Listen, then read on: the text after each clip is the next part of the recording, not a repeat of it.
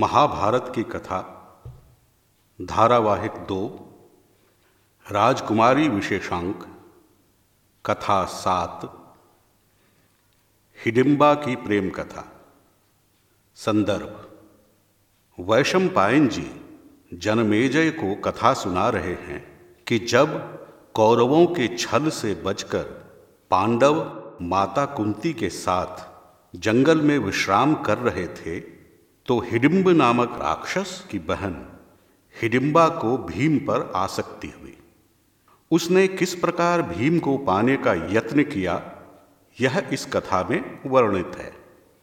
हिडिंबा की प्रेम कथा। कौरवों और पांडवों के बीच शत्रुता जब गहरा गई, तब अवसर पाकर कौरवों ने कुंती और पाँचों पांडवों को लाख से बने घर में जलाकर मारने का प्रयास किया। सौभाग्य से पांडव सुरंग के सहारे बच निकले। वे गंगा नदी पार कर एक घने वन में पहुँच गए। अब वे पूरी तरह से सुरक्षित थे, लेकिन बहुत थक गए थे। अतः वहीं आराम करने लगे। जल्द ही उन्हें नींद आ गई। भीम अभी जाग रहे थे। उन्होंने सोचा कि सभी सो रहे हैं और यह बड़ा ही घना वन है। पता नहीं कब कौन सी अनहोनी हो जाए। अतः जब तक कोई और न जग जाए, उन्हें पहरा देना चाहिए। यह सोचकर वे पहरा देने लगे। जहाँ वे विश्राम कर रहे थे, वहीं से थोड़ी दूर पर एक बड़ा विशाल शाल का वृक्ष था। उस वृक्ष पर हिडिंब नामक एक राक्षस अपनी बहन हिडिंबा के साथ बैठा हुआ था। वह बड़ा ही क्रूर और मांसाहारी राक्षस था। उसे आदमी की गंध दूर से ही लग जाती थी। कुछ ही देर में उसे आदमी की गंध लगी तो वह प्रसन्न होता हुआ अपनी बहन से बोला, बहन, मुझे आदमी की गंध आ रही है। आसपास अवश्य ही कोई आदमी है। आज बहुत दिनों के बाद आदमी का मांस खाने को मिलेगा। तुम ऐसा करो, जाकर देखो वह कहाँ है, और उसे मारकर मेरे पास ले आओ। उसके बाद हम दोनों मिलकर भोजन करेंगे। भाई की आज्ञा मानकर हिडिंबा पांडवों के पास पहुँची। उसने देखा कि एक स्त्री और चार पुरुष तो सो रहे हैं, लेकिन एक बड़ा ही बलवान आदमी पहरा दे रहा है। उसका सुंदर और शक्तिशाली शरीर देखकर हिडिंबा का मन बदल गया। उसने सोचा कि इन्हें खाकर एक दिन की भूख तो शांत हो जाएगी, लेकिन यदि वह उसके साथ रहे तो उसे वर्षों का सुख मिल सकता है। ऐसा विचार कर हिडम्बा अपनी राक्षसी माया से एक सुंदर सी स्त्री बन गई। वह सावधानी से दबे पाँव भीम के पास गई। थोड़ा मुस्कुराते हुए उसने भीम से पूछा आप लोग कौन हैं? यहाँ इस वीरान जंगल में क्या कर रहे हैं? भीम भी उसे देखकर चकित रह गए। ऐसे सुनसान वन में बिना डर के यह स्त्री क्या कर रही है? इससे पहले कि वे कुछ पूछते हिडिंबा ने पुनः कहा, संभव है कि आपको पता नहीं है कि इस जंगल में बहुत से भयानक जंगली जानवर रहते हैं। यहाँ नरभक्षी, राक्षस भी रहते हैं।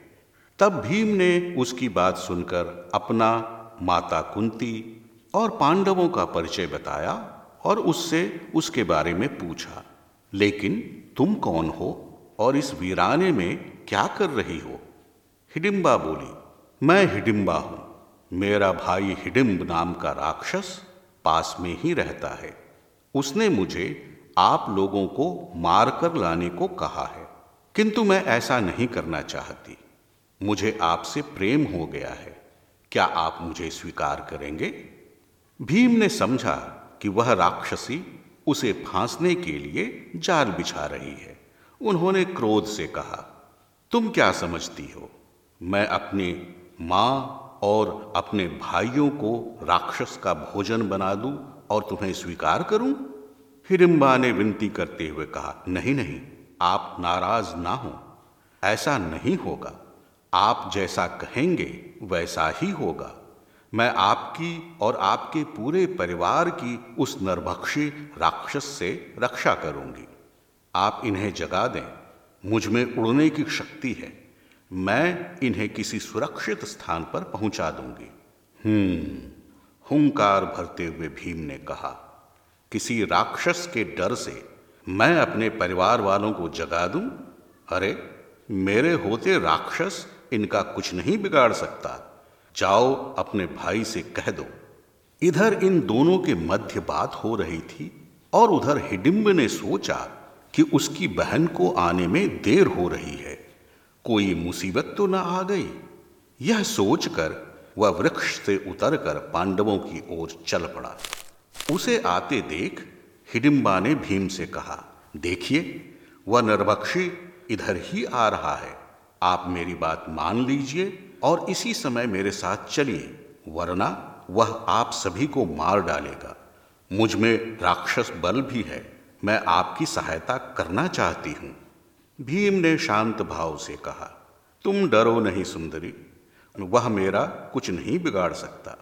हिडिम्ब ने देखा कि उसकी बहन सुंदर औरत बनकर खड़ी है।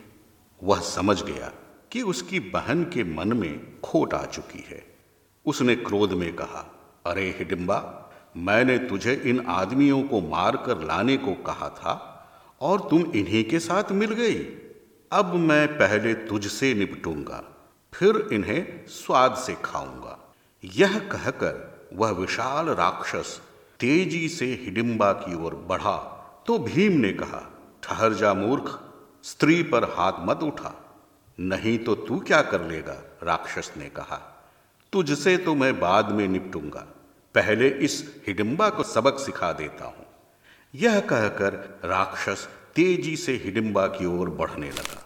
भीम ने उसे फिर मना किया कि वह अधिक शोर न मचाए क्योंकि वे नहीं चाहते थे कि थके हुए उनके परिवार के लोग बिना कारण ही जाग जाएँ। यह सुनकर वह राक्षस ज़ोर से हंसा और बोला अरे, तुम तो बड़े बहादुर दिखते हो। चलो, पहले तुम्हें ही खा लूँ। पेट भरकर इसकी फिर मरम्मत करूँगा। इसके बाद वह राक्षस तेज़ी से भीम के पास आ गया। तब तक भीम को अत्यधिक क्रोध आ चुका था। उन्होंने उस राक्षस को उसके बालों से पकड़कर घसीटते हुए दूर ले जाकर कहा, मैंने तुझे मना किया था, पर तू नहीं माना। ले, अब देख, मैं क्या करता हूँ? और फिर दोनों के बीच घमासान युद्ध छिड़ गया। उनकी लड़ाई के कारण माता कुंती और अन्य पांडव भी जग गए।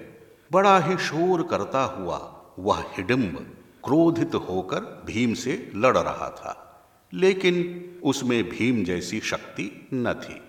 कुछ ही देर में गदाधारी भीम ने उस राक्षस को अपने दोनों हाथों से उठाकर धरती पर बलपूर्वक पटक दिया। वह राक्षस वहीं मरकर ढेर हो गया। भीम की इस वीरता से हिडिंबा और भी प्रभावित हो गई। उसने निश्चय कर लिया कि अब चाहे जो भी हो जाए, वह उसी से विवाह करेगी। वह माता कुंती के पास गई और उन्हें प्रणाम किया। कुंती उसे देखकर चकित रह गई। इतनी सुंदर स्त्री और जंगल में कुंती के पूछने पर हिडिंबा ने सब कुछ विस्तार से बता दिया। उसके बाद उसने कहा, माते, आप तो जानती ही हैं कि स्त्री एक बार ही अपना वर चुनती है। मैंने भीम को अपना वर चुन लिया है, आप कृपा करें। भीम ने समझा कि हिडिंबा उनसे इस कारण शादी करना चाहती है ताकि उनसे अपने भाई की मौत का बदला ले सके। उन्होंने हिडिंबा का प्रस्ताव ठुकरा दिया। जबकि सत्य यही था कि हिडिंबा उनसे सचमुच ही प्रेम करने लगी थी। तब हिडिंबा बोली, मैंने आपको अपना वर मान लिया है।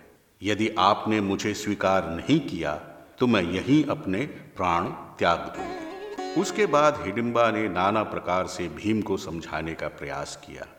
उसने यहाँ तक वचन दिया कि यदि भीम उससे शादी करने को तैयार हों तो वह उनकी कोई भी शर्त मानने को तैयार है। पहले तो भीम न माने, किंतु जब बड़े भाई युधिष्ठिर, माता कुंती और अन्य पांडवों ने भी उन्हें समझाया तो वे इस शर्त पर हिडिंबा से शादी करने को तैयार हुए कि वे तभी तक उसके पास रहेंगे जब तक उनके पुत्र ना होगा। उसके बाद युधिष्ठिर ने भी एक शर्त रखी कि भीम हिडिंबा के पास केवल दिन में ही रहेगा। शाम होते ही उसे अपने भाइयों के पास वापस भेजना होगा। हिरिम्बा ने दोनों शर्तें मान ली और माता कुंती की आज्ञा लेकर भीम के साथ आकाश में उड़ गई।